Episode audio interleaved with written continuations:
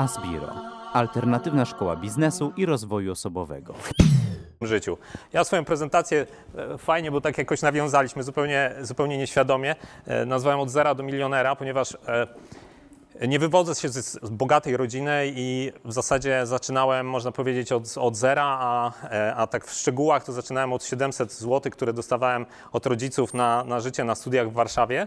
Nie pochodzę z Warszawy, urodziłem się w Łodzi, przez, przez długi okres mieszkałem w Końskich, w Świętokrzyskim, w małej miejscowości niedaleko Jędrzejowa, tam gdzieś w sumie, gdzie, gdzie Kamil.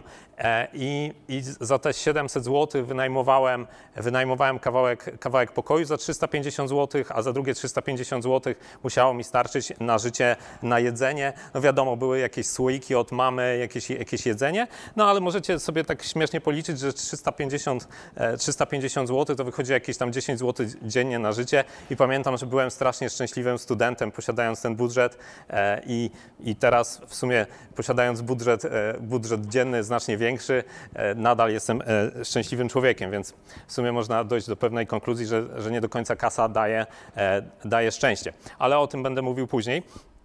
Słuchajcie, o mnie.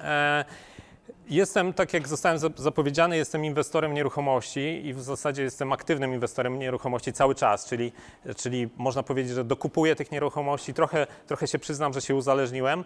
E, e, mo, moja żona mówi, że Paweł, nie wiadomo ile byś miał pieniędzy, to, e, to zawsze po prostu coś dokupisz i, zawsze na tym koncie tej aktywnej gotówki do kolejnych inwestycji będzie, będzie jakoś tak niewiele, że co, coraz większe mieszkania, coraz ciekawsze inwestycje. E, Jestem współzałożycielem również Stowarzyszenia Mieszkanicznik. Już nie pamiętam ile lat temu, ale z, kilko, z kilkoma osobami, między innymi ze Sławkiem Muturi, założyliśmy Stowarzyszenie Mieszkanicznik. E, To jest stowarzyszenie zrzeszające ludzi, którzy posiadają mieszkania na wynajem. E, Zaczynaliśmy od pięciu osób, obecnie jest około tysiąca, ponad tysiąc członków stowarzyszenia, inwestorów z całej Polski. Niedługo w październiku jest kongres. Jak wpiszecie sobie mieszkanicznik.pl, to, to znajdziecie informacje. Serdecznie zapraszam. E, Nawet jeżeli chcecie dopiero rozpocząć. E, Pracowałem, pracowałem w korporacji przez 7 lat. O korporacjach, o życiu korporacyjnym też Wam opowiem. Opowiem o różnych mitach i postaram się trochę odczarować nieruchomość, e, odczarować trochę całe korporacje, bycie korpoludem i, i lemmingiem, czy, czy zwał jak zwał. E, mm, i dokładnie w 30, sw- w 30 swoje urodziny poszedłem do szefa i, e, i złożyłem wypowiedzenie. To był mój, mój prezent, taki sam osobiście sobie zrobiłem e, odchodząc, odchodząc z firmy, ale wbrew pozorom i chciałbym to, to podkreślić, nie zrobiłem tego jakby z punktu widzenia takiego ze złości, że to już wystarczy, czy coś takiego. To był ściśle, ściśle realizowany wcześniej e, plan, który, który zakładał zbudowanie sobie jakiegoś portfela nieruchomości, które przynoszą, przynoszą co miesiąc e, dochód pasywny, w miarę pasywny e, i, i zapewniają mi spokojne, spokojne życie i dają mi jakieś pieniążki na, na chleb i zupę. Tak? E, Utrzymuję się teraz, tak jak już mówiłem, dzięki inwestowaniu w nieruchomości nie tylko, nie tylko z mieszkań na wynajem, ale e, też e, robię e, coraz więcej flipów, czyli kupuję mieszkania z różnych licytacji od komorników, syndyków. Nie będę się zagłębiał dzisiaj w, w technikalia, ale Często, często na MBA-u nieruchomości e, można na przykład gdzieś tam usłyszeć, e, usłyszeć te różne historie. E, pokażę dzisiaj kilka przykładów, jak można to robić i, i, jak to spowodowało, że jestem tutaj, gdzie jestem. I podróżuję, byłem w podróży dookoła świata, planuję następne, zwiedzam świat, praktycznie no, jestem, można powiedzieć, ja lubię nazwę e, rencistą takim małym, ponieważ jak się zawsze ktoś pyta, czym się zajmujesz, to ja mówię, że jestem rencistą e, i, i jakoś, jakoś to określenie mi się podoba, odzwierciedla trochę to, co, to, co robię, że, e, że mam dużo czasu, e, który mogę poświęcić na to, na to, co mi sprawia przyjemność, a, a nieruchomości na razie są e, są, są, są tą rzeczą. E, Słuchajcie, o e, agendzie spotkania, tak, na początku jeszcze opowiem ki- kilka słów o mnie, e, później opowiem o mojej strategii, skąd ona się wzięła. Przejdę, przejdę do wizji, do osiągania, osiągania poszczególnych celów, jaka była moja wizja i jaka jest. Opowiem o nieruchomościach i em, opowiem o wychodzeniu ze strefy komfortu, które było dla mnie, powiem szczerze, najtrudniejszym wyzwaniem. Kiedy zaczynałem. Kiedy zaczynałem, kiedy nie miałem dużo kapitału i kiedy musiałem jakby poświęcić swoje chwilowe marzenia, kupowania mieszkania na kredyt, wiecie, po, tak dorównania moim kolegom e, z, z korporacji, którzy kupowali nowe samochody, a ja mieszkałem w jakichś takich powiedzmy innych warunkach i, e, i pierwsze mieszkanie, w którym ja mieszkałem było, na, ja mieszkałem w wynajętym mieszkaniu i w tym czasie kupiłem mieszkanie na wynajem, więc to, to była taka, taka e, spora historia, która która to, to wyjście e, ze strefy komfortu u mnie bardzo mocno wymagała. E, Opowiem o podróżach i opowiem później o prowadzeniu, prowadzeniu działalności. E, Ponieważ jesteśmy jakby na, na, na studiach, to chciałbym opowiedzieć o, o, o swoich początkach. Przyjechałem, przyjechałem właśnie z mojej miejscowości do Warszawy i zacząłem studiować na Politechnice Warszawskiej. Stu- Studiowałem automatykę i robotykę, czyli taki te, bardzo mocno techniczny, techniczny techniczny wydział, ale nie trafiłem w tym czasie do, do akademika. Stwierdziłem, że właśnie wynajmę, wynajmę z znajomymi, z kolegami mieszkanie, żeby zobaczyć e, w ogóle jak się mieszka z innymi, z innymi osobami z innych uczelni. Mieszkałem z, z, e, ze znajomymi, którzy studiowali na SGH. To jest e, szkoła ekonomiczna, chyba jedna z najlepszych e, w Polsce obecnie. Nie wiem, już tych rankingów jakoś tam jako były student nie, nie śledzę. E, Natomiast, e, natomiast podczas tego studiowania e, w ogóle jaka osiągnąłem, osiągnąłem myślę, że całkiem sporo, ale to właśnie dlatego, że robiłem rzeczy nie, nie, nie szablonowe. To znaczy zauważyłem, że jakby st, st, studenci, studenci są pewnego rodzaju produktem, którą, którą, którzy, którą, którzy są tworzeni przez uczelnie i oni niekoniecznie są stworzeni do osiągania jakichś takich wysokich celów. E, Uczelnie techniczne bardzo mocno kształ- kształcą specjalistów. To są, to są studenci, którzy, którzy później, jak idą do pracy, oni mają robić bardzo ściśle specyficzną rzecz. Zostają jakimś informatykiem, jakimś automatykiem, a rzadko który z wykładowców ma jakieś ambicje takie międzynarodowe. Zresztą bardzo często później, e, w sumie w swoim życiu studiowałem na czterech uczelniach, e, dwóch zagranicznych i studiach doktoranckich i bardzo często przychodził jakiś wykładowca, który wykładał, wiecie, wy, wyk- wykładał zagadnienia z inwestowania na giełdzie i wychodził wychodził z budynku i wsiadał do Lanosa. Dla mnie to nie było spójne i e, jakby nie pokazywało, że, nie pokazywało, że on potrafi, potrafi robić to, o czym mówi. Nie? To była sucha teoria i, i, i cieszę się, że, znaczy to jest, to jest wasza decyzja w zasadzie, co, co wy z tym zrobicie, ale, ale cieszę się, że coraz więcej osób przychodzi na takie zajęcia jak Asbiro, gdzie, gdzie ludzie, którzy mają naprawdę doświadczenie w, ty, w, w zagadnieniach, o którym opowiadają, e, mogą jakoś ch- chętnie i w sumie za darmo dzielą się, dzielą się tą wiedzą. E, Pewnie motywacja jest różna. Ja robię to dlatego, że wierzę, że Polska będzie naprawdę mocnym krajem i chciałbym, żeby była krajem e, jak największej ilości milionerów i osób, które, e, które na arenie międzynarodowej mogą się pochwalić swoimi osi- osiągnięciami. I właśnie na, na uczelniach, uczelnie w ogóle nie uczą myślenia jakby globalnie, zauważyłem, polskie. Po prostu widzę, że studenci nie mają ambicji wyjścia poza, poza swoje miasto. Tak jakby myślą, ok, zostanę, założę tutaj jakiś sklepik w Lublinie, może będzie miał jakąś firmę, jakąś większą, mniejszą, ale nie myślą, że osiągną jakiś, że będą mieli firmę. Nie mają nawet odwagi myśleć, że wyjdą na przykład na Europę, że, że ich firma będzie znana na rynku europejskim, a już nie mówiąc o światowym. Ja, ja wiem, że to nie wynika tylko z mentalności studentów, to wynika też z mentalności kadry, ka, kadry naukowej, niestety, ale, ale słuchajcie, abstrahując od tych złych czynników, które są na tych uczelniach, dobre są takie, że za moich czasów przynajmniej było dosyć łatwo wyjechać za granicę, dosyć łatwo e, po- pojechać na Sokratesa. I ja z tego skorzystałem i miałem właśnie okazję e, zobaczyć, jak to wygląda też za granicą. I to jest, to jest rzecz, którą polecam. Jeżeli są wśród, wśród Was jeszcze studenci, to, to polecam udanie się do jakiegoś biura wymiany międzynarodowej i to naprawdę jest przygoda życia. Zobaczenie, jak świat wygląda też, też za, za, za naszymi tutaj granicami, które jeszcze na szczęście są w miarę otwarte, przynajmniej dla nas.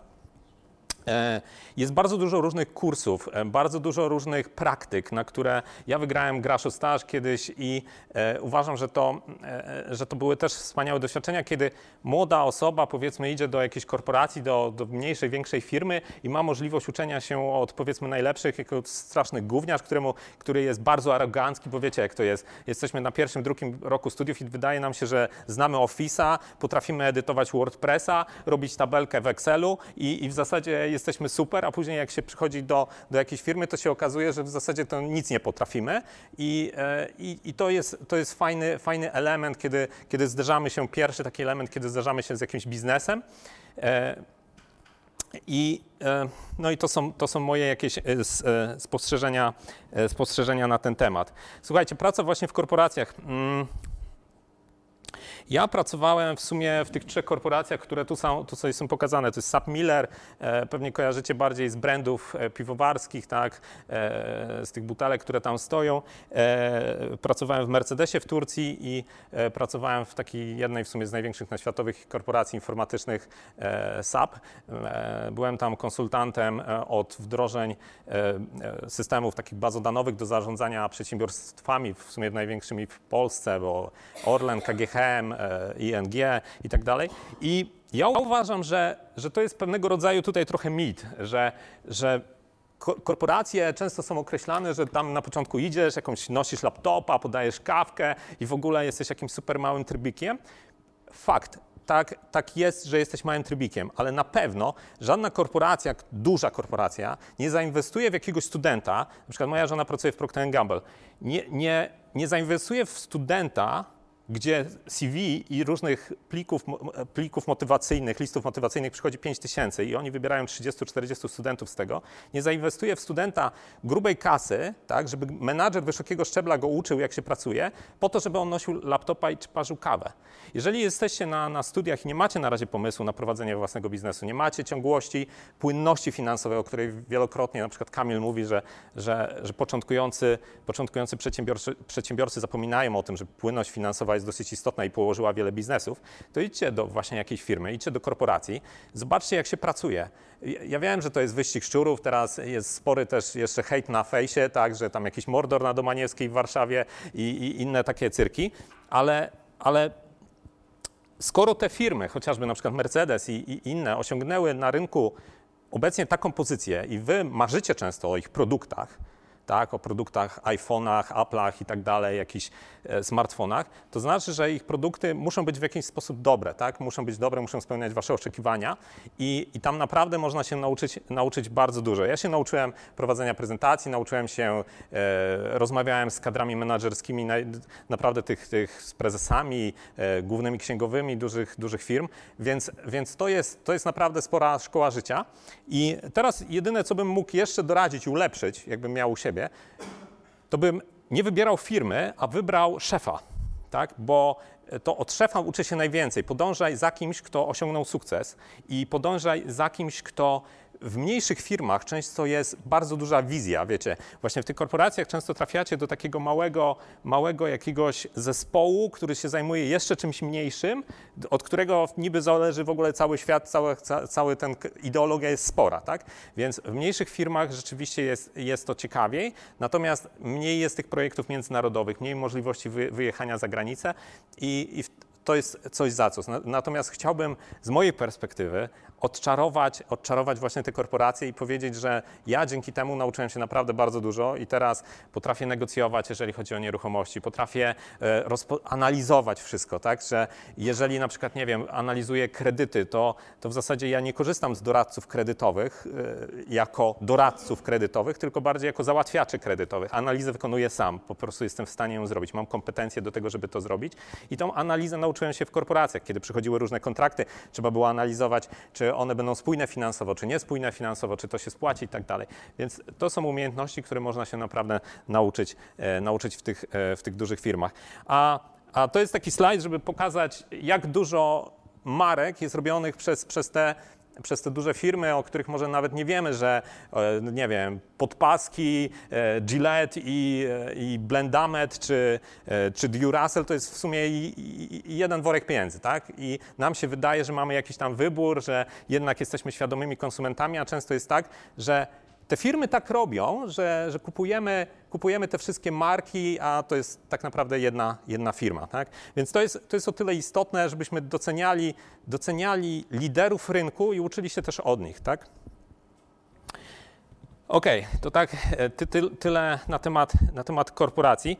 I teraz jakby e, ważną, ważną rzeczą, żeby w ogóle, wa, ważnym pytaniem w życiu jest jest to, dlaczego coś robię. Dlaczego coś robię. Bo zauważcie, że nawet jak się spotykamy często, jesteśmy w tej grupie, prowadzimy jakiś networking, to bardzo często osoba, która podchodzi do nas, się pyta, czym się zajmujesz, tak? Czyli dochodzi do tak naprawdę efektu, e, co, co robisz, tak? a nie dlaczego to robisz. Bardziej się powinniśmy przedstawiać na zasadzie, cześć, jestem Paweł, dlaczego tu jesteś? Tak? Jaki jest powód, dlaczego to robisz? Ja, pracując w korporacji, zrozumiałem, że ja na przykład chcę ze swoimi przyszłymi dziećmi spędzać, spędzać bardzo dużo czasu i prowadzić homeschooling, czyli wyszedłem od tej idei why, tak? Wyszedłem od centrum, centrum tego, tego koła, wyszedłem od centrum tego koła, zadając sobie pytanie, po co ja w ogóle tak jakby egzystuję, po co ja żyję, jaki jest mój cel, tak? I dopiero, dopiero wykrywając ten cel, znalazłem rozwiązania, które mnie do niego prowadzą. Zobaczcie, że na przykład wracając do tych technologii wszystkich, iPhone nie, nie reklamuje się nigdy w ogóle, po co, co- on robi, tak? Że on służy, że to jest telefon służący do dzwonienia. On zawsze sprzedają to why, tak? Że będziesz miał lepszy kontakt z ludźmi, tak? Z rodziną. Będziesz mógł o każdej porze wysłać jakiegoś MMS-a, tak? Czyli jest, a, a jakieś szczegóły techniczne tych wszystkich komputerów, tych wszystkich, wszystkich są gdzieś tam na ostatniej stronie ukryte i tak dalej, na, tak naprawdę przez klienta, przez, przez klienta mało istotne. Czyli ważne, żeby ok- odkreślić swoją określić swoją w życiu wizję, określić sw- swoje, swoje, swoje cele i, e, i w ten sposób, w ten sposób po prostu definiować, e, definiować to, co się osiągnie. Jeżeli ja określiłem, usiedliśmy kiedyś jeszcze wtedy z dziewczyną, żoną, usiedliśmy i zaczęliśmy się właśnie nad tym zastanawiać, że, że chcemy mieć tą wolność finansową, chcemy, żebyśmy mieli spokój ducha, to zaczęliśmy, zaczęliśmy szukać pomysłów, które nam ten, ten problem jakby rozwiążą, które, które doprowadzą nas do tego celu. No i tam gdzieś się na liście pojawiły te nieruchomości, tak? Okej, stwierdziliśmy, że nieruchomości są fajne, przeprowadziliśmy tą analizę. Teraz doszliśmy, dalsze pytanie było, dalsze pytanie było what, tak? Czyli co, co kupujemy z tych nieruchomości, tak? Mogliśmy inwestować w ziemię, mogliśmy inwestować e, w grunty, mogliśmy inwestować w jakieś e, k- komercyjne lokale, mogliśmy inwestować w różne, różnego typu rzeczy, spekulacje robić na, na nieruchomościach. I, I wtedy zaczynamy wybierać, wybierać już szczegół, w czym zaczynamy działać. Określamy, ile tego musimy mieć, ile sztuk tego musimy mieć, ile i, i tak dalej, żeby, żeby osiągnąć ten, ten cel, do którego, do, do którego zmierzamy. No i e, ja jeszcze pie, pierwszą, swoją, pierwszą swoją kawalerkę e, na wynajem kupiłem jeszcze jak e, pracowałem na etacie, byłem jakimś takim super singlem i, e, i słuchajcie, kwestia była taka, że to wymagało właśnie ode mnie wyjścia, z, wyjścia z, z, sp- swo, swojej strefy komfortu, ponieważ, e, tak jak mówię, nie, nie pochodziłem z jakiejś bogatej rodziny i chciałem wam pokazać, nawet to teraz na tą prezentację jakoś gdzieś specjalnie odgrzebałem, e, szukając karty SD 32-megabajtowej w jakiejś starej Nokii, e, szukając zdjęć mieszkania, w którym, w którym mieszkałem na początku swojej jakby kariery z nieruchomościami. I, i to, jest, to, jest, to jest zdjęcie, no, może słabo widać, ale sorry, no było zrobione prawie kalkulatorem, patrząc z obecnych czasów. To, to jest jakaś tam szafkę widać i na tej szafce są powieszone moje ubrania, tak, e, na, normalnie na wieszakach. E, To było mieszkanie, na które mnie było jedyne stać w Warszawie i to jeszcze jakoś wynajęte po znajomości, gdzie na ścianie było e, powieszone płótno, dlatego że ściana była tak brudna i się praktycznie nie nadawała, tak, i, i zupełnie podstawowe. Ja wiem, że studenci często tak mieszkają i to nie jest jakieś super, super coś, coś, coś dziwnego, tak? Ale dlaczego musiało to wymagać ode mnie wyjścia z e, komfortu? Bo zacząłem wtedy pracować w SAP-ie, e, w firmie, w której nie pamiętam, już za- pierwsza chyba pensja to była gdzieś około 5-6 tysięcy e, brutto, które, które zaczynałem zarabiać. Dostałem służbowy samochód, wiecie, więc naprawdę ta, ta strefa moja komfortu się powiększyła, nie? No i tak się nagle się spotyka z jakimś tam swoim szefem, szefem szefa i tak dalej, no i oni się pytają, e, no Paweł, no to co, kupujesz sobie jakieś mieszkanko na, na, dla siebie na kredycik, nie? No bo to wiecie, wszyscy to robią, nie? Wszyscy kupują, za- zadłużają się, zarabiasz 5, no to kupujesz za 4 tysiące po prostu mieszkanie na kredyt, no żeby się poczuć tak samo jak wszyscy, nie? Musisz jakoś, tam szef mówi, e, chwali się, kupiłem sobie BMW X5, nie? No fakt, że zarabiał dużo więcej, pewnie by mnie było stać na jakieś mniejsze BMW wtedy, ale e, no i wiecie, w tym, w tej strefie komfortu pojawia się, nagle tak się sobie uświadamia, że coś ci zaczyna przeszkadzać. Taki to jest, ja to nazywam pain in the ass, nie? Taki po prostu zaczyna, zaczyna cię zaczynasz się wiercić, po prostu wiesz, że coś jest nie tak, że coś musisz zrobić, że jeżeli czegoś nie zrobisz, to po prostu nic się nie zmieni. Ja ob obecnie to obserwuję, bo mamy mieszkania na wynajem wielopokojowe. Wielopokojowe i o, to są po prostu, dzielimy wzór Czerwińskiego czy tam innego jest bardzo prosty. Ilość okien równa się ilość pokoi, tak kupujemy mieszkania, nie?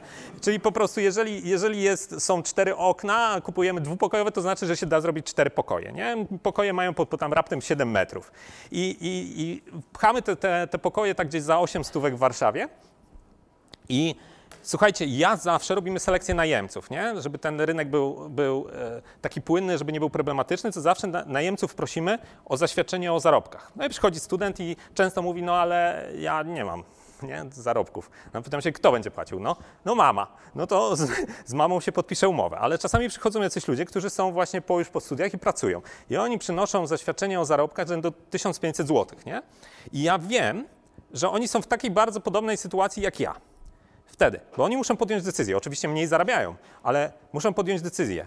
Bo ja, jeżeli oni nic nie zmienią w swoim życiu, to oni, że tak powiem, zostaną klientem Czerwińskiego do końca swojego życia. Zgniją mi w tym pokoju. Mi to nie przeszkadza, bo oni płacą regularnie, a wiecie, wiecie o co chodzi, tak? Że po prostu on wydaje 800 zł, czy ona, na ten pokój, 200 zł wrzuca jeszcze w opłaty, to jest, zostaje 500 zł na życie.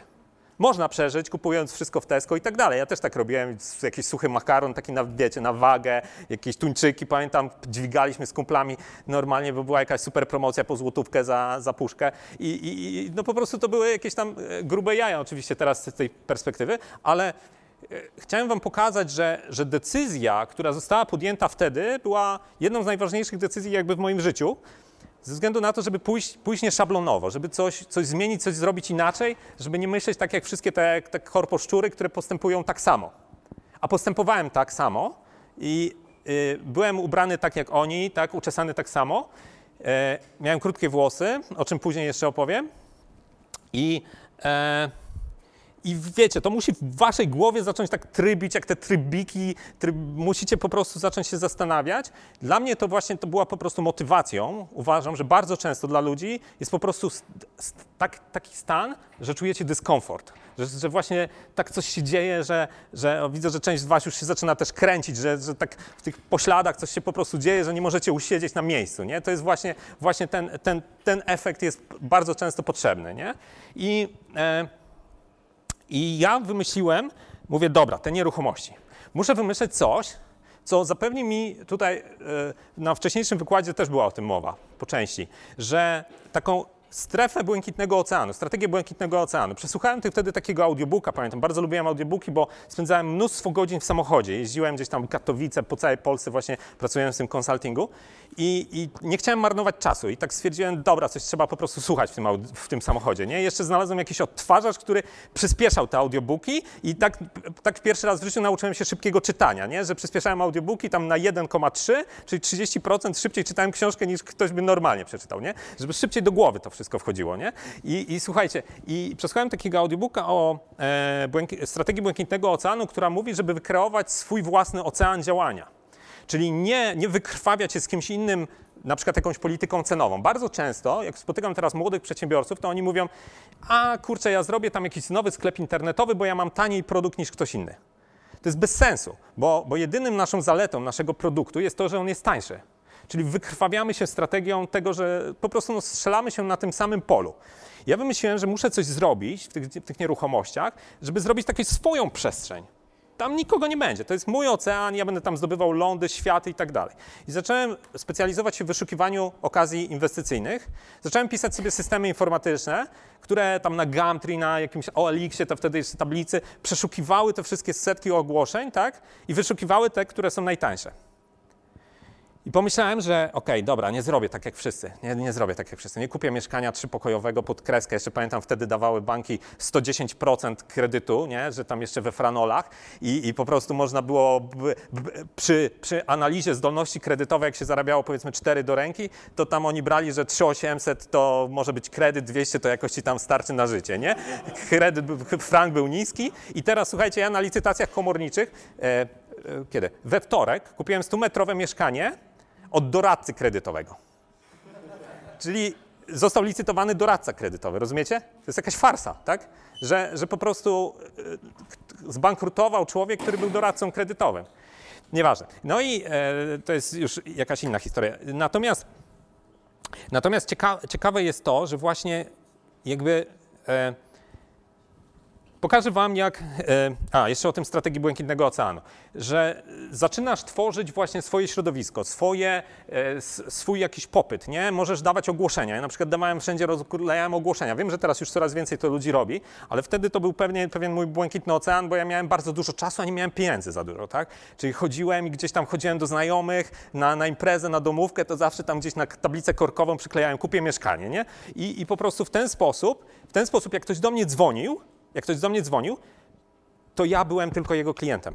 Tak? Czyli nie musiałem, nie wiem, wsiadać do, do tramwaju, do autobusu czy do samochodu i zapitalać szybko, bo mój system informatyczny znalazł jakieś ogłoszenie i wiem, że zaraz innych takich czerwińskich w Warszawie jest pewnie 40 i, i wszyscy będą grzać do tego mieszkania, żeby je kupić. Raz mi się tak zdarzyło, że już, już du, dużo później e, w końcu kupiłem sobie skuter i, i, e, i pamiętam, siedziałem sobie gdzieś tam na obiedzie i tak zamówiłem i tak czekam i tak patrzę, tak maile mi przysyłają te systemy, nie? I przychodzi system, kawalerka, jakaś super cena, nie?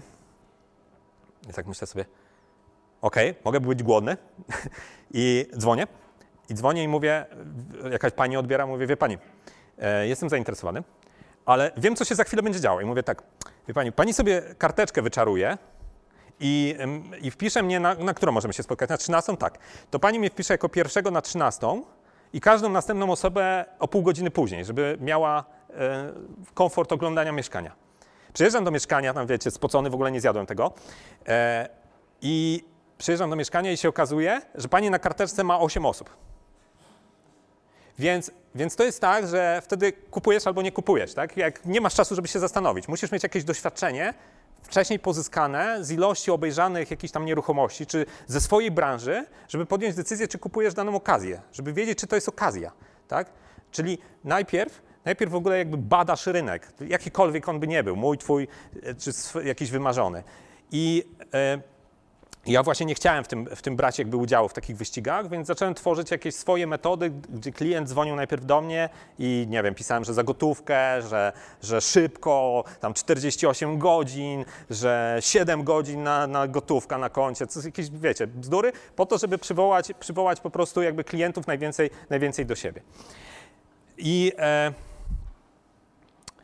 tak, zmiana sposobu myślenia, czyli na początku był ten koncept, cały projekt, w ogóle różne pomysły, różne książki, różne audiobooki, żeby to wszystko, e, wszystko wyczarować. I e, oczywiście wiecie, jak to jest w życiu. Hejterstwo, tak? Tata w ogóle, jak mój to usłyszał z mamą, to w ogóle synek, ty się w łeb puknij. Moja sąsiadki tutaj, czy tam, nie pamiętam, tata mówił, że miał jakiegoś kolegę z pracy, nie pamiętam jak on się nazywał, i mówi do niego, przecież mówi, zobacz jaka tam kupiła, kupiła jego, jego córka fajne mieszkanie w Warszawie. Nie mógł być normalnie. Ja mówię, tato, no ale przecież wynajmuje bardzo tanio, ku- kupię jakieś na wynajem. No ale na wy... nie, no będziesz wynajętym mieszkał, no w wynajętym to tak nie jest jak w swoim, nie? I po prostu nie mogłem ich przekonać do tego jakimiś racjonalnymi w ogóle sposobem, Excelem, w ogóle czymkolwiek, do tego, żeby, żeby po prostu powiedzieć, że tato, to się opłaca, bo mi ktoś będzie płacił. Ja sobie znalazłem mieszkanie, za które płaciłem tam 700 zł za kawalerkę, a stwierdziłem, że ja mogę, jak kupię kawalerkę, to wynajmę ją za 1400, więc ona będzie mi spłacała i kupię ją na kredyt, tam była rata 700 i zostaje mi 700, więc spłacę jeszcze to mieszkanie, więc będę na zero, tak? A już będę miał pierwsze mieszkanie, kogoś będzie mi spłacał kredyt. Tadam, czary mary, hokus pokus i biznes się kręci, nie? Mówię, dobra, będę miał zdolność kredytową, no może kupię następne albo odłożę sobie kasę z pracy, dostanę jakąś premię, więc w ogóle to się zacznie jako, jakoś kręcić. E, a, Paweł, ale powiedz mi, czy tobie to się tak opłaca za te 700 tak, tak jeździć, tak w ogóle, tak...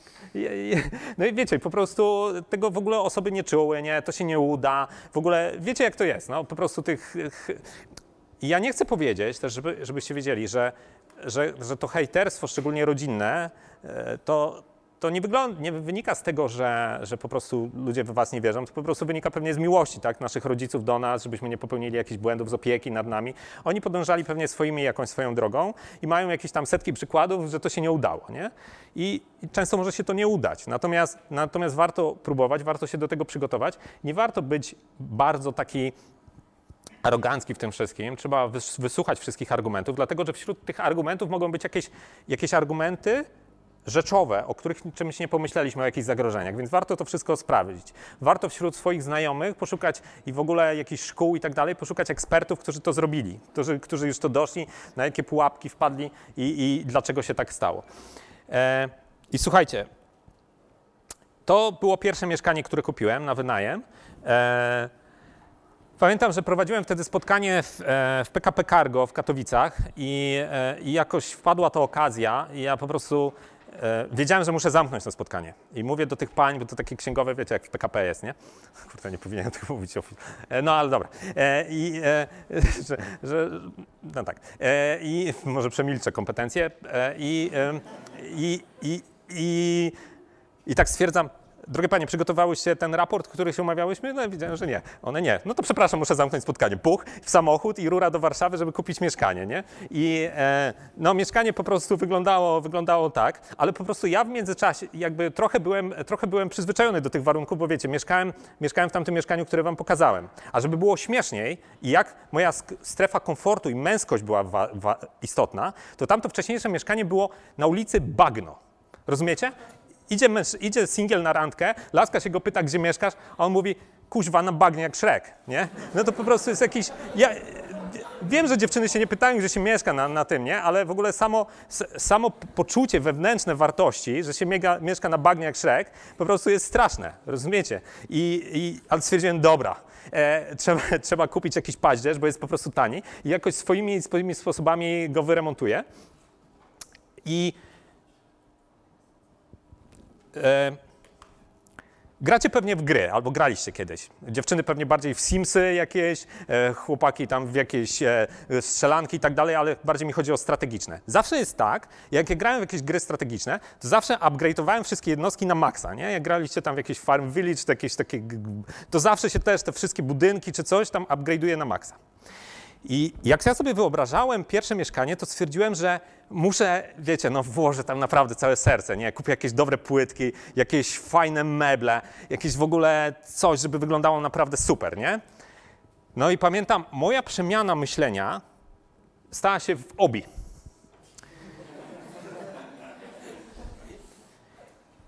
Na dziale z płytkami.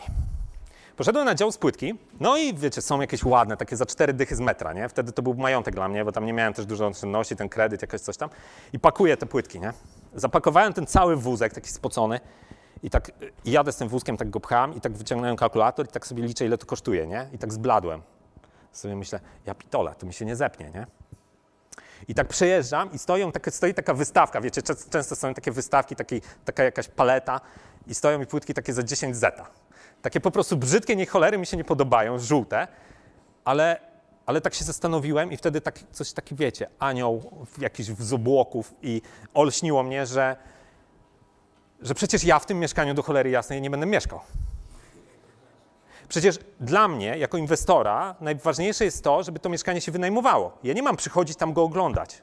Ja w zasadzie teraz do mieszkań w ogóle nie, znaczy w ogóle nie chodzę, bo jakby nie mam po co, tak? Kasa jest na, na konto, nie może być do, do ręki, bo musiała być kasa fiskalna jakiejś zarejestrowana działalności gospodarczej, to już nie, nie wchodźmy w szczegóły, ale ja swoich jakby e, klientów, swoich lokatorów szanuję, że nie zakłócam im spokoju, że nie przychodzę im do, do mieszkania i mówię, tak wiecie, zapuszczam żurawia, tam patrzę, czy co, co wszystko jest posprzątane, tylko po prostu pieniążki przychodzą na konto do trzeciego dnia miesiąca i jesteśmy done, tak? I ja nie chcę wiedzieć, co tam w tym mieszkaniu się dzieje. Ale jak masz swoje pierwsze dziecko, swoje pierwsze mieszkanie, czy swój pierwszy biznes, to chcesz, żeby było turbo idealne, tak? Żeby po prostu było wszystkie fajne płyteczki posprzątane, wiesz, że sobie myślisz sobie już tak wyobrażasz, o jak je zrobię, to sobie usiądę, zaproszę wszystkich znajomych, jakąś imprezkę zrobimy parapetówę i, i w ogóle. A przecież, przecież chodzi o to, żeby je wynająć jak najszybciej, żeby ono jak najszybciej zarabiało i tak dalej. Więc to była moja, moja przemiana, nastąpiła w OBI. Tak wyglądało mieszkanie po remoncie, nie będę was zanudzał zdjęciami przed i po, tak, tak pokrótce. E, to są właśnie te badziewne płytki, które do tej pory mi się nie podobają, jakiś z umywalka za 130 zł, nie? To są, ja się dzięki temu, że to wszystko woziłem, bo zapakowałem, pamiętam wtedy fi- firmowego Focusa, jeszcze z, z Sapa, też to się e, to, to on pamiętam tak był załadowany tymi płytkami, że wszyscy w Warszawie mi walili długimi światłami, bo po prostu, wiecie, ten samochód się tak ugiął, że, że jechał dziobem do góry i po prostu wszystkim świecił po oczach, nie? No ale to nieważne. Ja po prostu dzięki temu stałem się też ekspertem. Jak teraz mam ekipy remontowe, już mam takiego pana, pana Wojtka, który, jak to będzie oglądał, serdecznie pozdrawiam, że e, on jak robi kolejny remont mieszkania, to ja już po prostu, panie Pawle, jakie płytki? To, to nie jest pytanie, jaki kolor, tylko to jest pytanie, czy za 12, czy za 15, nie? To jest, są tego typu ceny, bo nieważne, jakie one będą miały kolor, nieważne, jak to będzie wszystko wyglądać, ważne, ile to będzie kosztować, nie? Ważne, bo to jest cel, do czego, do czego dążymy. I jak sobie narysowałem później ten progress bar, tak, taki pasek stanu, że określiłem, ile muszę, iż- ile muszę mieć miesięcznie tego przypływu pasywnego, to ja dokładnie wiedziałem, gdzie jestem. Tak? Wiedziałem, że tych mieszkań muszę mieć więcej, mniej, że to mi daje mniej, więcej i tak dalej. Wiedziałem, co mam jeszcze dalej zrobić. Nie? I dążyłem do tego, żeby właśnie e, syn, który mi się rodzi gdzieś za 100 dni, e, że, że będzie mógł mieć tatę, który się będzie po prostu nim spędzał cały dzień, ile będzie tylko chciał. Tak? Więc, więc to był mój cel. I ja cały czas sobie jego przy, przypominałem podczas tych inwestycji. Tak? Nie ukrywam, że to, że, że to było wielokrotnie były różne upadki i poślizgi. I często jest tak, że przychodzi jakiś, wiecie, wykładowca i pokazuje mieszkanie przed i po w ciapkach, nie? Czy pokazuje, jak zaczynał i pokazuje, jak skończył. Ale zapomina, co było po drodze. Nie, nie mówią ludzie o tym, tak? Ja, ja się przyznaję wiele razy do tego, że z bólem brzucha musiałem się i w ogóle tak zestresowany, musiałem, musieliśmy się z żoną rozstawać z jakimiś mieszkaniami, bo popełniliśmy jakieś błędy, traciliśmy dziesiątki tysięcy złotych na prawników i tak dalej. I wtedy co? No idziesz do tego swojego celu i nagle gleba, upadasz, tak? Coś nie poszło, coś, czego się nie sprawdziłeś, czegoś nie przeanalizowałaś. I co wtedy robisz? Tak jak z małym dzieckiem, możesz mówić, jak Walkiewicz mówił kiedyś na swojej konferencji. Upadłeś już 10 razy, daj spokój, synek, nie nauczysz się chodzić, nie? Po prostu podnosisz się, wstajesz, otrzepujesz kurz i idziesz dalej, tak? Ciągle pamiętasz o swoim celu, ciągle pamiętasz, do czego dążysz i, i działasz, tak? I to jest, to jest na tyle też istotne, że, że w nieruchomościach, powiedzmy, ale też w różnych biznesach jest tak, że na początku mamy jakąś ideę. Jesteśmy, właśnie ja to nazywam arogancją taką biznesową. To jest śmieszne. Każdy jest na początku arogancki, że przeczytał jakąś książkę, powiedzmy w nieruchomościach, to Kiyosakiego, nie? Będzie. I tak, nie znacie się, słuchajcie, Kiyosaki to zrobił, mamo, ja się tym zajmę, tak? Spoko luz. I w ogóle mamy tylko jakąś ideę, nie mamy w ogóle doświadczenia. Nie chcemy nikogo słuchać, bo się tam przeczytaliśmy kilka rzeczy, jesteśmy podjarani samą, samą jakby strategią. I później jest coś takiego, efekt w, e, ek- efekt w nieruchomościach i w ogóle w biznesie, że kupujemy lub robimy to, co nam się podoba. Bo myślimy, że cały świat, wszyscy dookoła też kupują te same produkty, co my. A sorry, po prostu jest tak, róż, tak różny jest konsument, tak różny jest klient.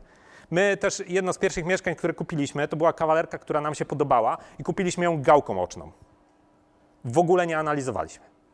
I to jest jedna z najgorszych inwestycji, jeżeli chodzi o stopę zwrotu, którą mamy. Ja się świetnie wynajmuje, bo jest w centrum Warszawy kawalerka, która ma 28 metrów i kosztowała 330 tysięcy z garażem podziemnym. A tydzień później kupiliśmy mieszkanie, które kosztowało 145 tysięcy, czyli ponad połowę i daje 70-80% zwrotu, co, co tamto kupione okiem, tak?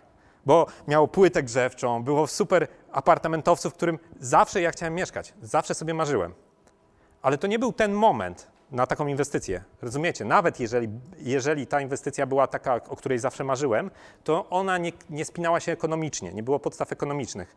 I często jest tak, że, że nie wiem, nam się podobają, to jest też pasja, od której, która tutaj na wcześniejszym wykładzie była poruszana bardzo, bardzo mocno, że fajnie jest, jak zaczynacie biznes z pasji, z tego, że coś wam się podoba, ale nie oceniajcie rynku przez waszą perspektywę. Tak? Czyli zróbcie badanie rynku. Jak się robi badanie rynku? Pracowałem w SAP-ie i, i w SAP-ie e, było tak, że często w różnych firmach jest tak, że co 4 lata wymieniają flotę samochodową. Nie? No i te, pojawiły się na licytacji wy, e, wewnętrznej samochody. Jakaś tam stronę zrobili taką i licytację wewnętrzną samochody. One stały w garażu podziemnym. Ja sobie myślę, to trzeba sprawdzić, czy to ludzie to kupią. Więc poszedłem na, poszedłem na parking podziemny, zrobiłem im zdjęcia i wystawiłem je na Allegro. Wszystkie.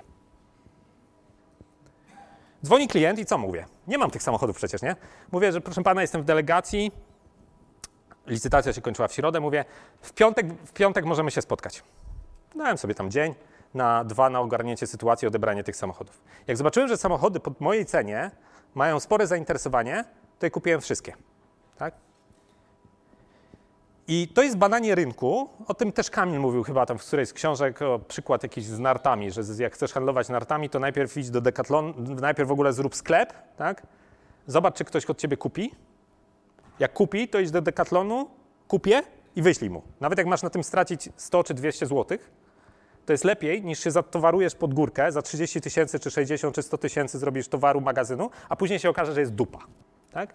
Więc tak samo z mieszkaniami.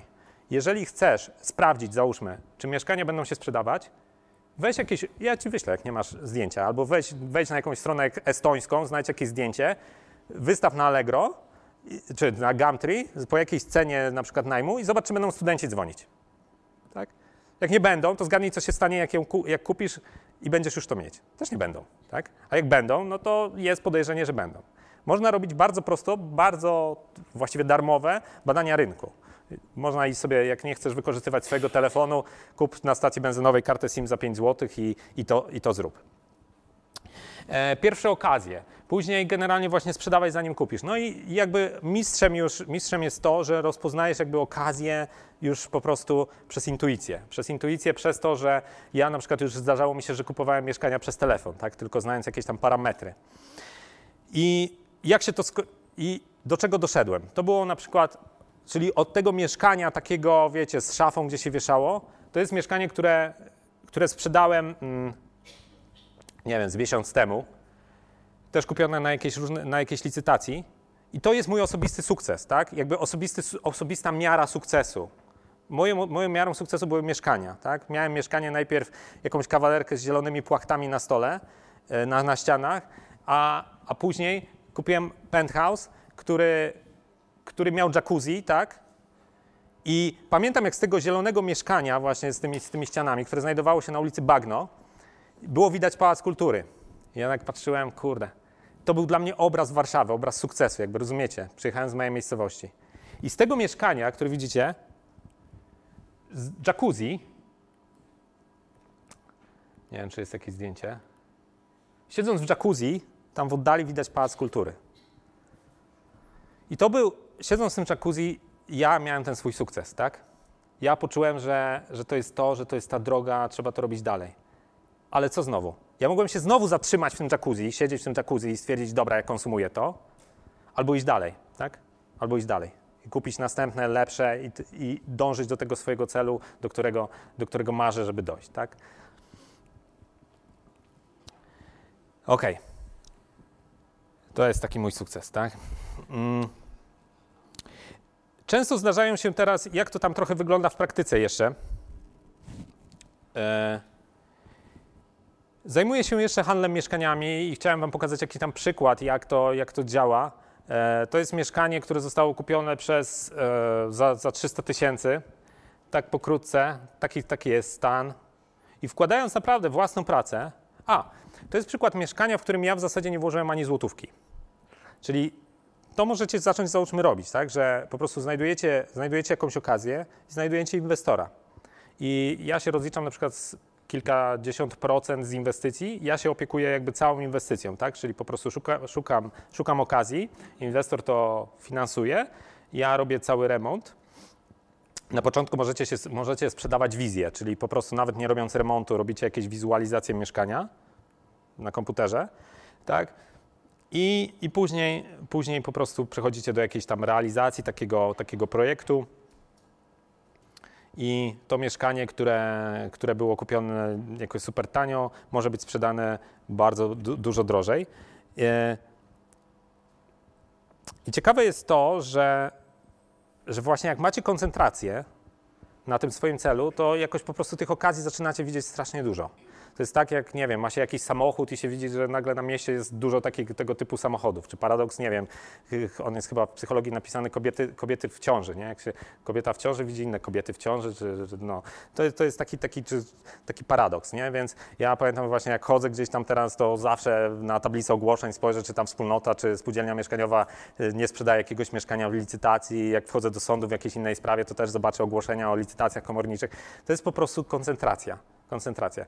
Ostatnio, ostatnio też miałem taką śmieszną, śmieszną akcję, bo e, mam kolegę, który, który jakoś dorwał jakiś super samochód, jakąś po- Porsche Panamerę i, i mówi tak, Paweł, chodźcie, przejedziemy, nie? pojeździmy po mieście. I jeździmy tym, tą Panamerą po mieście, on tak prowadzi pierwszy raz taki samochód, ale widzę, że w ogóle ja coś do niego mówię i jego nie ma, nie? I tak mówię, patrzę, co on robi, a on co światło wyciąga telefon, z między, kładzie sobie na fotelu, wyciąga i pisze jakiegoś SMS-a, nie? Mówię, co się stało, nie? A On mówi, no trochę się zakochałem, nie?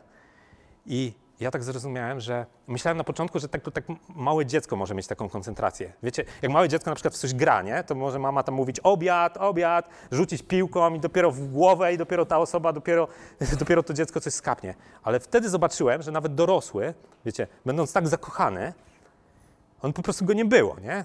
I tak się zastanowiłem, kurde, czy ja potrafię być tak samo skoncentrowany na czymś, jak on jest, wiecie, ma super samochód, pożyczony na kilka godzin i, i zamiast się na nim skupić, to on się skupia na wysyłaniu jakichś SMS-ów. Czy można być tak skoncentrowany na swoim biznesie, dojść do takiej, do takiej koncentracji, że po prostu myślimy tylko o tym? Często jest tak, że wiecie, jak faceci często są właśnie w tej fazie takiej podrywania, to z każdego tematu potrafią zejść do seksu, nie? I, e, i ja ja generalnie też mi się tak zdarza, że z każdego tematu gdzieś tam schodzę do tych nieruchomości, jakaś dyskusja i coś tam gdzieś do, do nieruchomości.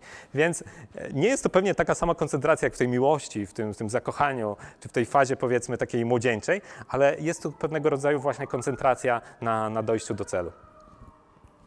E, I mieszkanie zostało, zostało sprzedane za, za 490 tysięcy po jakimś, tam, po jakimś tam remoncie. I e, ja miałem jeszcze swoją osobistą nagrodę. Jak, jak już osiągnęliśmy pierwszy stopień takiej niezależności finansowej, to nie była jeszcze wolność finansowa, to postanowiliśmy, że sobie zrobimy nagrodą, nagrodą będzie podróż dookoła świata, bo zawsze chcieliśmy e, zwiedzić, zwiedzić kawał świata. I oczywiście też znowu się tu pojawiło różnego rodzaju jakby hejterstwo, szczególnie ze strony rodziców. Synek, po co ci to? Tam jest niby babcia, tam jest niebezpiecznie, chłopcy cię zbiją, nie? Wiadomo, nie? E, I e, i na początku w ogóle mi się to wydawało, wiecie, jakieś tak po prostu niemożliwe, nie? Jak można pojechać na podróż dookoła świata, w ogóle trzeba mieć pewnie jakieś straszne pieniądze, e, trzeba mieć bardzo dużo e, właśnie e, różnych środków. I pamiętam, znalazłem takie biuro podróży, które załatwia bilety same w Anglii, Travel Nations, CEO UK. I e, zadzwoniłem tam i mówię, że e, chciałbym jakąś taką najwypaśniejszą wycieczkę. No już mieliśmy odłożoną kasę, a e, moja żona dostała e, w pracy tak zwany sabbatical, to jest w korporacjach właśnie. Dlaczego są na przykład fajne korporacje? Że możesz dostać sabbatical po pięciu latach pracy, czyli taki urlop bezpłatny na dowolną ilość praktycznie miesięcy do roku, że później jakby wracasz, czyli to jest takie mini jakby emerytura w korporacji. To jest bardzo fajne, w mniejszych firmach tego praktycznie to jest niespotykane. I ona wzięliśmy na 100 dni. I e, i ja dzwonię do tego taki podekscytowany do, do tej firmy i tak mówię, najbardziej wypaśną, nie? Poproszę. Taką super dużo miejsc. No ale pani tak mówi, wie pan, jak pan ma 100 dni, to jakby my rekomendujemy, żeby w jednym miejscu pan nie był krócej niż 6 dni. No bo ta Australia, no jak pan, pan zwiedzi w, 6, w krócej niż 6 dni? Jak się tam jakiś samolot opóźni czy coś, no to jakby, bo to jest tak, że każdy następny samolot już jest zabukowany, nie? I po prostu by gdzieś ta wycieczka uciekła, tak jakby. Ale wszystkie hostele i tak dalej rezerwowaliśmy sami. Ja sobie tak myślę, dobra, 6 dni, 6, 6 dni razy 10 miejsc to już jest 60 dni, nie? Czyli zrozumiałem wtedy właśnie, że moja jakby teoria pieniędzy i w ogóle teoria całego zysku się potwierdza. Że to nie najważniejsze jest w życiu cash, tylko czas. Tak? Co z tego, że ja mam tyle kasy, ile chcę? Ja mam 100 dni. A za 100 dni to ja mogę kupić tylko ileś tych miejsc zobaczyć, tak? Czyli zrozumiałem, że, że muszę mieć w życiu dużo czasu do tego, żeby wydawać pieniądze. Najdroższa wycieczka dookoła świata kosztowała 4200 funtów. I chyba trzeba pojechać na dwa lata, bo tam jest wszystko na każdym kontynencie. My kupiliśmy swoją wycieczkę gdzieś za bilet za 12 tysięcy złotych. Gdzie była, gdzie słuchajcie, było Bora Bora, tak? gdzie była e, Hawaje, gdzie było, e, nie wiem, Australia, Nowa Zelandia, więc to nie są jakieś pieniądze z kosmosu, tak? Najtańsze wycieczki są za 700 funtów, gdzie leci się do Hongkongu, pewnie do Sydney i do, z powrotem do Londynu. Trzy miejsca, ale 700 funtów i można powiedzieć, a byłem dookoła świata, nie? No, samolot rzeczywiście przeleci. No, więc, więc cool, nie? A, ale, ale to jest idea tego, że, że najważniejsze są, naj, najważniejszy jest czas. I czego się nauczyłem podczas tej, tej wycieczki i jak to się łączy z biznesem? Pierwsza rzecz to jest, to było, pierwsze największe wyzwanie to było spakowanie plecaka. Wiecie, jak jest, jak się pakujecie na wakacje? Pewnie szczególnie kobiety, sorry, że tutaj tak, ale duże walizki w ogóle, nie? A tutaj musicie sobie zapakować w jakiś plecak, który będziecie nosić cały czas. Albo tam, jak dochodzicie do jakiegoś hostelu czy hotelu, to musicie, musicie to nieść. Więc ja wysypałem oczywiście, wiecie, jak to, to facet, jeszcze były harcerz, sypałem wszystkie swoje gadżety, jakieś tam krzesiwa, jakieś survival ostry, jakieś noże, jakieś przejściówki, przełączniki, zasilacze, całą elektronikę na podłogę. I tak patrzę na ten plecak i tak, chyba coś mi w życiu jest niepotrzebne. Rozumiecie? Musicie zweryfikować to, czym się otaczacie. Tak naprawdę do tego, co jest Wam potrzebne. Jakie to ma znaczenie w życiu biznesowym? To ma takie, że często dążymy do celów, które nie są naszymi celami, są celem naszego kolegi. W korpo się mówi, że, że kupujemy za pieniądze, których nie mamy, rzeczy, których nie potrzebujemy, tylko żeby przypodob- przypodobać się ludziom, których nie lubimy. Tak? I to jest bardzo duża prawda, że często mamy dużo takich gratów w domu, które są w ogóle przyda się, tak? Otaczamy się w ogóle jakimiś bzdurami. Nagle się musisz zapakować w plecak, który ma maksymalnie 14 kilo, no bo musisz to jakoś nieść. I musisz jeszcze trochę od żony zabrać, bo żona jest trochę mniejsza, nie? Więc ona ma tam z 10 kilo. Więc musisz jeść piwór czy coś takiego sobie wrzucić, więc jeszcze musisz mniej zapakować. Więc to jest naprawdę była wspaniała nauka tego, co w życiu jest potrzebne i jak mało tak naprawdę. Kolejną, kolejną rzeczą, która była bardzo ciekawa, była względność świata. Względność świata tego, że wylądowaliśmy na przykład w Singapurze i tam zupełnie przez przypadek komuś pożyczyłem parasolkę, nie? I ten człowiek mi mówi, że on jest taki advisor od real estate, nie? Że jest doradcą od nieruchomości. On mówi, że, że jesteś super miły, w ogóle podróżuje do końca świata, świetnie, jutro cię zaproszę na, e, na kolację. No, mówię, kurde, no to świetnie. W ogóle mówię, ale jak się spotkamy, nie? Za ile, kiedy będziesz? A ja mówię, spokojnie, ja wiem, gdzie mieszkasz, ja będę w ciągu 20 minut, nie? Bo się okazało, że Singapur, skąd, skąd dokądkolwiek możesz dojechać w 20 minut. I on zabrał nas do, do takiej dzielnicy, e, nie pamiętam w tej chwili, Santa Cove się nazywa, do takiej dzielnicy ekskluzywnych domów. Takich bardzo ekskluzywnych, że wjeżdża się na jakąś kartę i tak dalej. Ja pamiętam, tak chodzę i te domy po prostu no, turbo ekskluzywne, że wodospad jakiś leje się po wszystkich ś- ścianach, z tyłu jakaś e, taka przystań jachtowa, gdzie stoi taka motorowa za kilka milionów. I mówię, what I can buy for one million dollars, nie? A on mówi, "Pff, nothing? I wiecie, w Polsce dużo ludzi marzy o tym, żeby mieć milion, nie? Milion złotych, milion dolarów i tak dalej. A później się okazuje, lądujesz w Singapurze, że, że najtańszy dom w tej dzielnicy był za 30, nie? I to szeregowiec, a takie pojedyncze były za 50. I chwilę później, chwilę po tym Singapurze, taki wiecie, kraj elektroniki, gdzie, nie wiem, taki smartfon Note w Polsce to był najmniejszy tam, bo wszyscy mają jakieś kurczę chińskie marki, jakichś wielkich iPhone'ów, iPhone'ów i innych takich. I ląduje, lądujemy, w, e, lądujemy na Filipinach, gdzie rajskie wysepki, jakieś wszystkie domki z bambusa i widzę z oddali jakiegoś małego dzieciaka, który, który co, coś lata mu koło głowy, nie? Coś lata koło głowy i ewidentnie tym steruje, nie? I mówię, kurde, ma jakiegoś drona, nie? Jakiegoś mały helikopter, bawi się, ale tak na początku myślałem, że to jest jakiś kulka na jakimś sznurku czy coś takiego, ale widzę, że nad garstkiem nie rusza, nie? I myślę sobie, kurde, jaka technologia. Podchodzę bliżej, a patrzę, a to taki jest jebitny karaluch z- zaczepiony za sznurek i to jest zabawka tego dziecka. I, I się pytam tych ludzi w wiosce,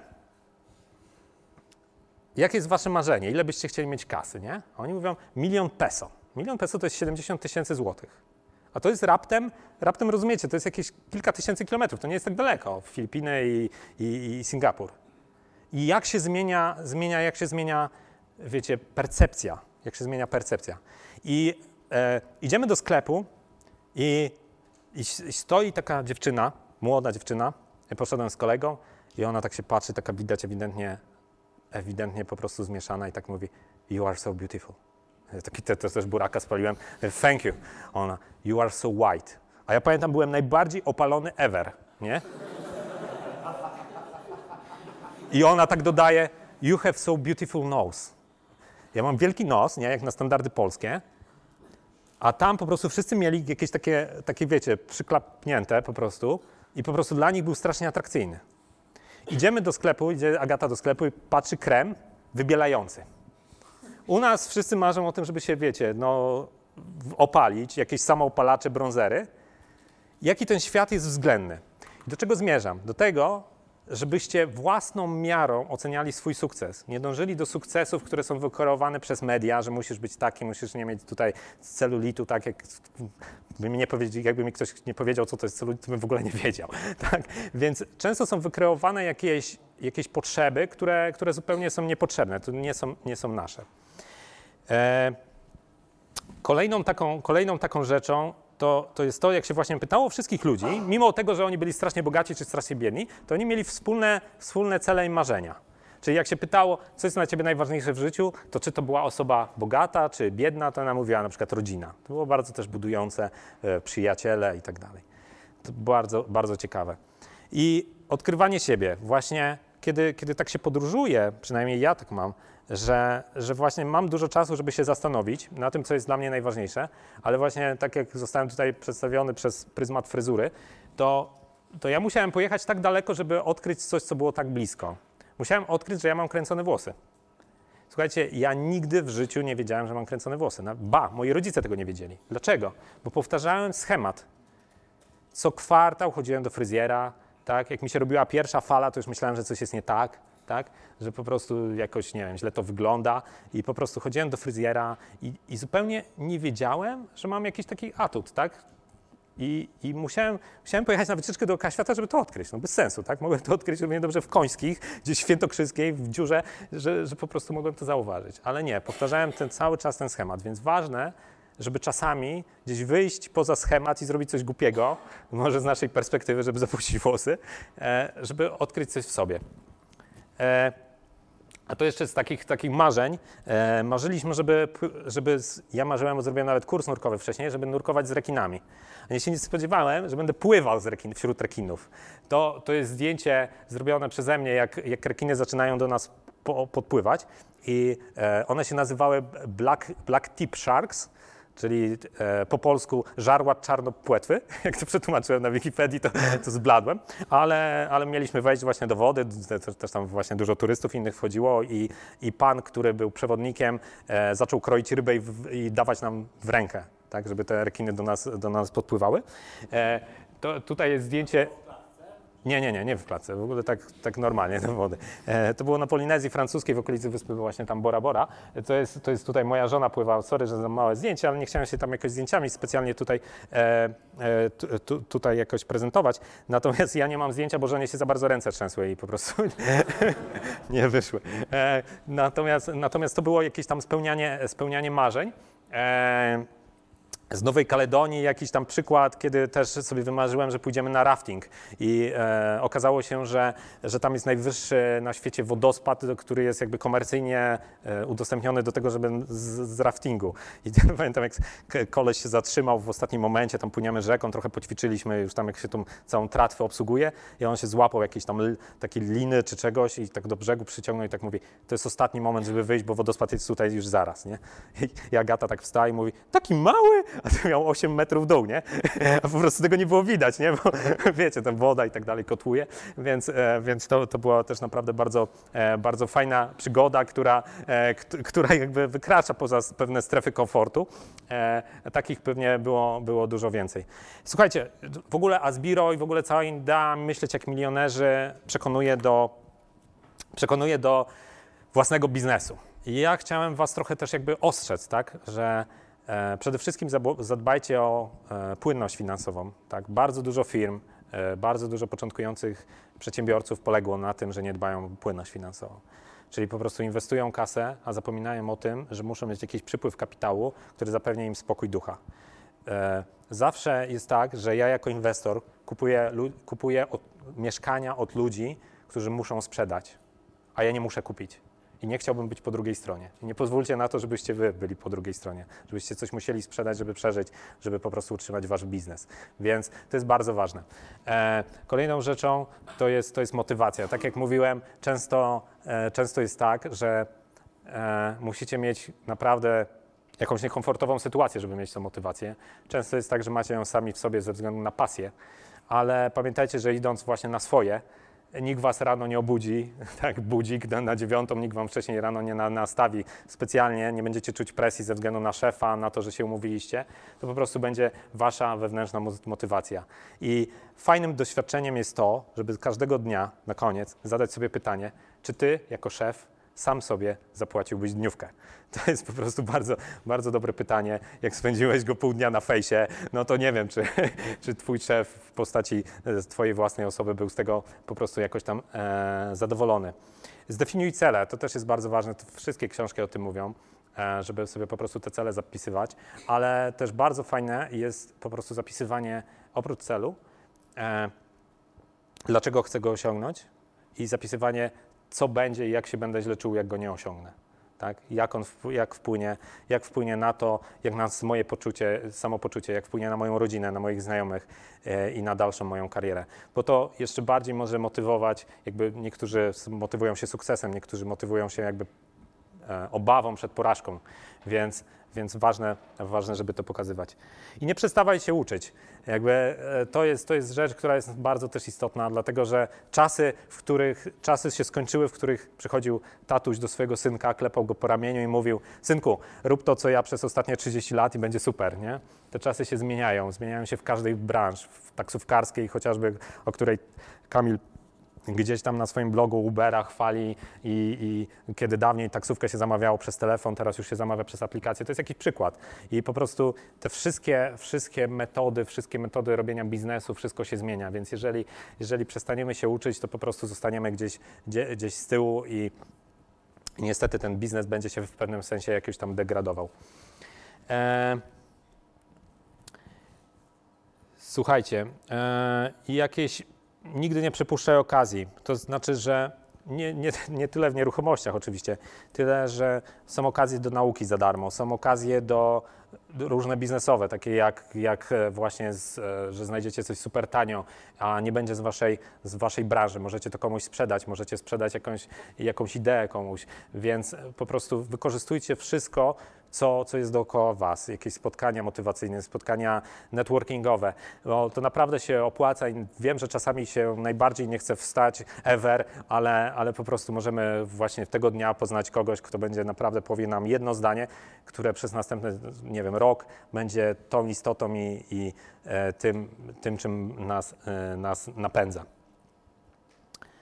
E, mechanizm sukcesu jeden jest w nas, tylko i wyłącznie w nas. Możecie chodzić też na wszystkie spotkania motywacyjne, szkolenia, kursy, ale dopóki wy nie ruszycie tych, tych dubsk, tak, początkowych z, z krzeseł, nie zaczniecie działać, to, to nikt za was niczego nie zrobi. I ja ze swojej strony dziękuję za uwagę. Dzięki.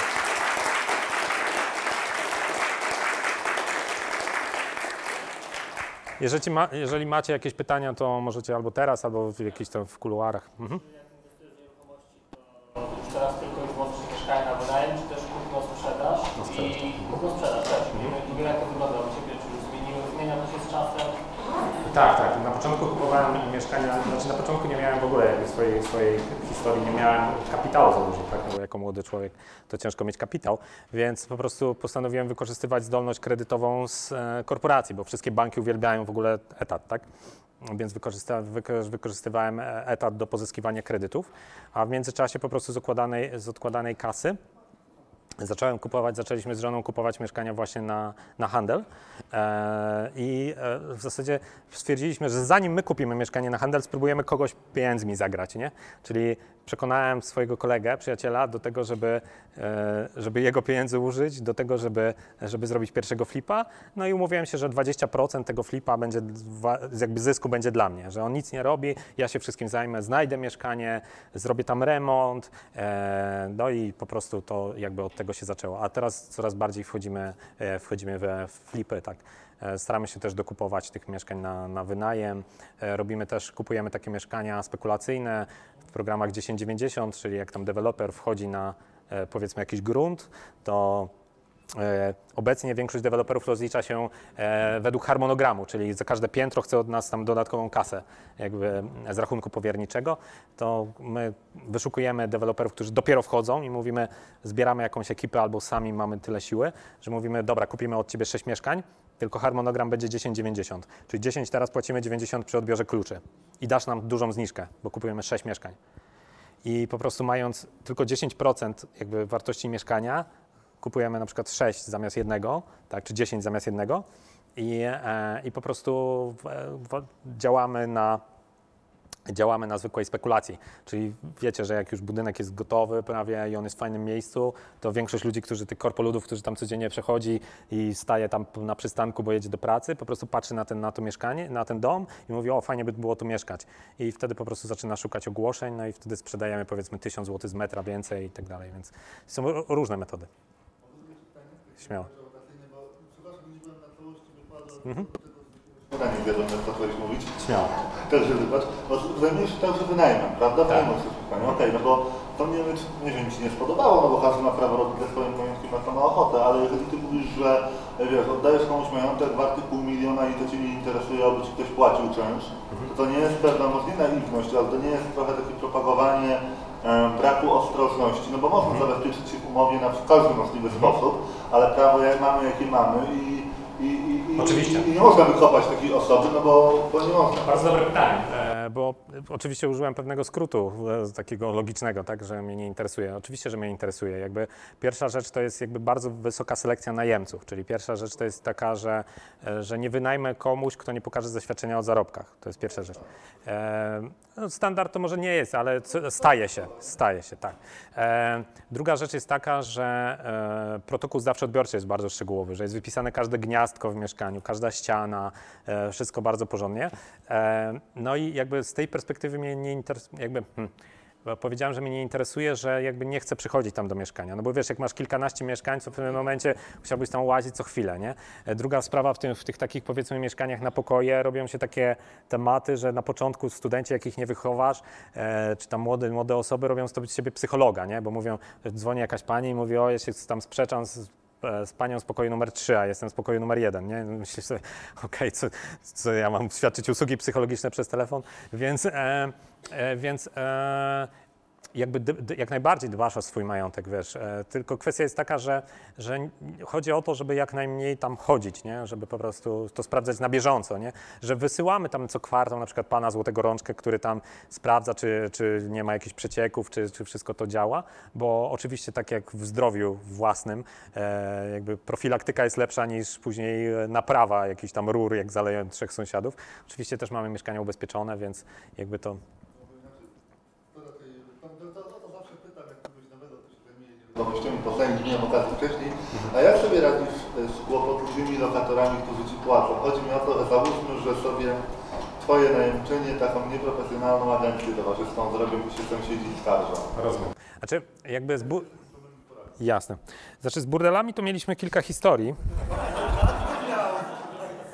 Znaczy, historia pierwsza była taka, że mnie kiedyś posądzono, właśnie straciliśmy trochę kasy o to, że, że będziemy robić burdel w jakimś tam mieszkaniu. Jest taka do, do, trochę dłuższa historia, ale w skrócie kupowaliśmy mieszkanie od wspólnoty mieszkaniowej i po prostu po e, umowie przedstępnej zaczęliśmy mieszkanie dzielić ściankami w lewo, w prawo i się po prostu okazało, że wspólnota mieszkaniowa to jest taka hydra z wieloma głowami, nie? Z jednym tam się prezesem się dogadasz, a, a tam jakaś inna pani powie, że, że to jednak jest tutaj coś, jest jakaś agencja towarzyska się robi.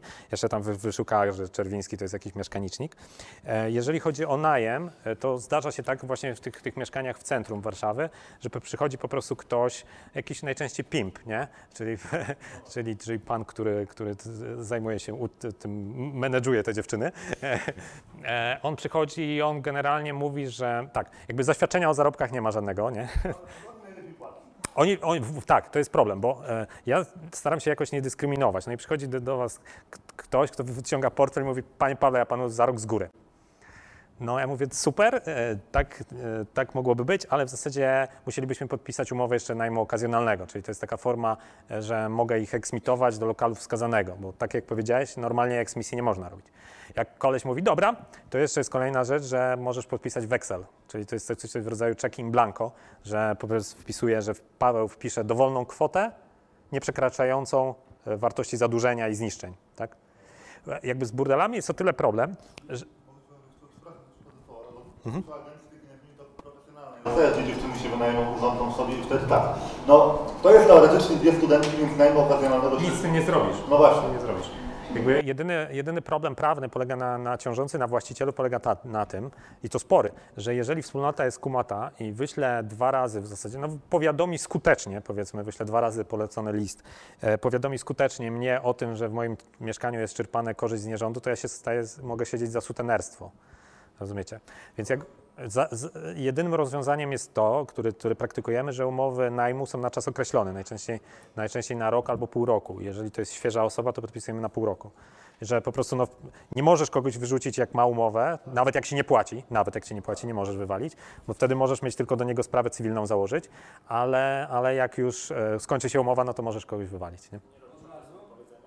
Możesz zrobić okres wypowiedzenia, natomiast mm, właśnie jest tak, że są okresy chronione, tak jak zwierzątka mają okresy chronione, to na przykład em, tam osoby nieletnie nie możesz wyrzucić w, e, w zimę, e, kobiety w ciąży, osoby powyżej tam, wiesz, no mogą, mogą coś jakieś pokombinować, więc ja, ja nigdy nie miałem złej sytuacji jakby e, takiej, po prostu ze względu chyba na tą selekcję najemców. Raz miałem tak, że byłem przestraszony, bo przychodzę, a tu jakaś dziewczyna, wiecie, w barach szersza niż ja w dresie, się okazała, że po prostu jest nauczycielką WF-u i wróciła z sekcji judo.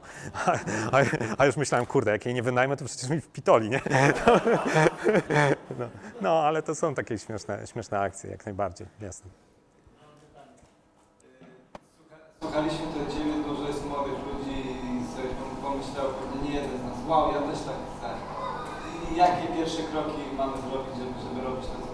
Ale nieruchomości. I- i- Jaki, jaki, jaki jest Twój pomysł na to, żeby, żeby taki młody człowiek, co jest zielonym, zaczął to robić?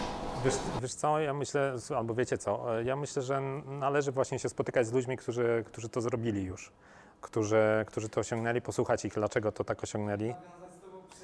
Tak, tak, wiecie, to, to nie jest... To, to nie, jest, to nie jest wbrew pozorom jakoś właśnie, jak mówię, trudne. Są właśnie spotkania typu kongres e, w, e, w Warszawie, czy to, nie wiem, akurat w Lublinie, ale e, w, w ilości miast naprawdę są spotkania mieszkaniczników, e, ludzi, którzy, którzy inwestują w nieruchomości i to są ludzie często, którzy mają dopiero pierwsze mieszkanie, drugie, więc... Mm, więc można, można zaczynać, właściwie trzeba zaczynać od tego i jakby wybierajcie dobrze swoich, powiedzmy, mentorów albo ludzi, jakby weryfikujcie ich na tyle, co oni rzeczywiście mają. Najlepiej by było, żeby każdy pokazywał, jak dziecko świadectwo to swojego pita, tak, czy cokolwiek, żeby rzeczywiście zobaczyć, czy ktoś, ktoś jest tym, e, o, o, czym opowiada. E, I, I w ten sposób po prostu dzięki wystrzegniecie się bardzo dużo błędów, które, które ktoś popełnił, tak? Jak żeglarze mówią, że ucz się na błędach cudzych, nie swoich, bo życie jest zbyt krótkie. Więc to, to jest trochę, trochę tak. Natomiast z pewnością, z pewnością popełnicie błędy. Jakby ja też do tej pory dużo jeszcze gdzieś mi się tam jakiś zdarza, bo w Polsce prawo jest tak skomplikowane i w zasadzie nieruchomości to nie są nieruchomości w postaci mieszkań, a to, są, to jest prawo. Tak? Ja jakbym był wam winien pieniądze, to ja już obecnie wiem, jak zrobić tak, żebyście nigdy ze, ze mnie nie ściągnęli tej forsy, bo po prostu jest tyle metod. Właśnie jak kupowałem ostatnio teraz mieszkanie z żoną od, od komornika, to, to dłużnik przyszedł i położył na stół do sędziny papier, sędzina mi się nie podoba. Wnioskuję o odrzucenie sędziego. I to na kartce napisane odręcznie, wiecie, rzucił, tak? Bez uzasadnienia. I słuchajcie, sąd, a jeszcze w ogóle nie wiedział, jak sę- sędzina się nazywa, więc wypisał wszystkich sę- sędziów tego sądu. I sąd wstrzymał licytację na, dobrze, że na 40 minut, bo jakby odroczył licytację, to dłużnik by zyskał co najmniej miesiąc, bo to musi być znowu ogłoszenie i tak dalej. Więc odroczył na, na 40 minut. Sę- Sędzina poleciała piętro wyżej do sędziego sądu karnego, który nie był jakby w tej sprawie, tak, nie był wypisany, żeby on orzekł, czy ona może nadal uczestniczyć.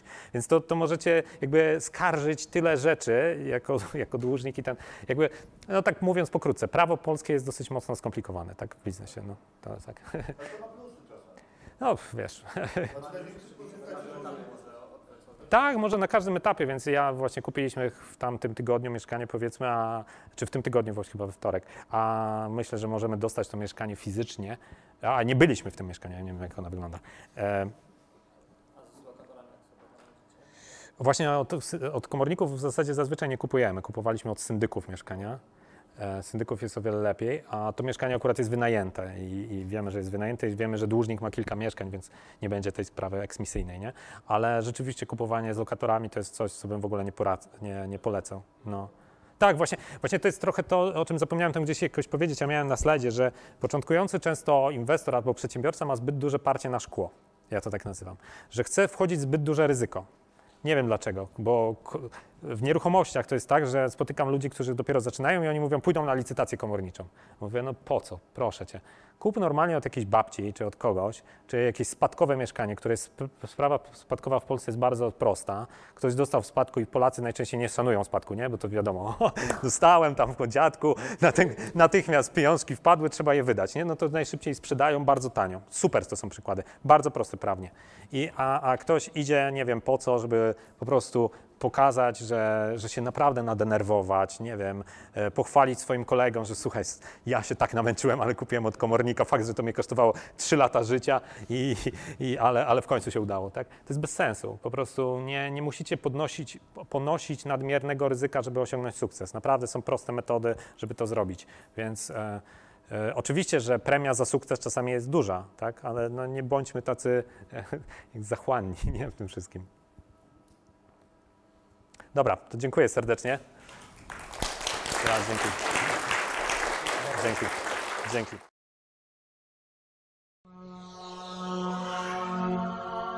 Asbiro. Alternatywna szkoła biznesu i rozwoju osobowego.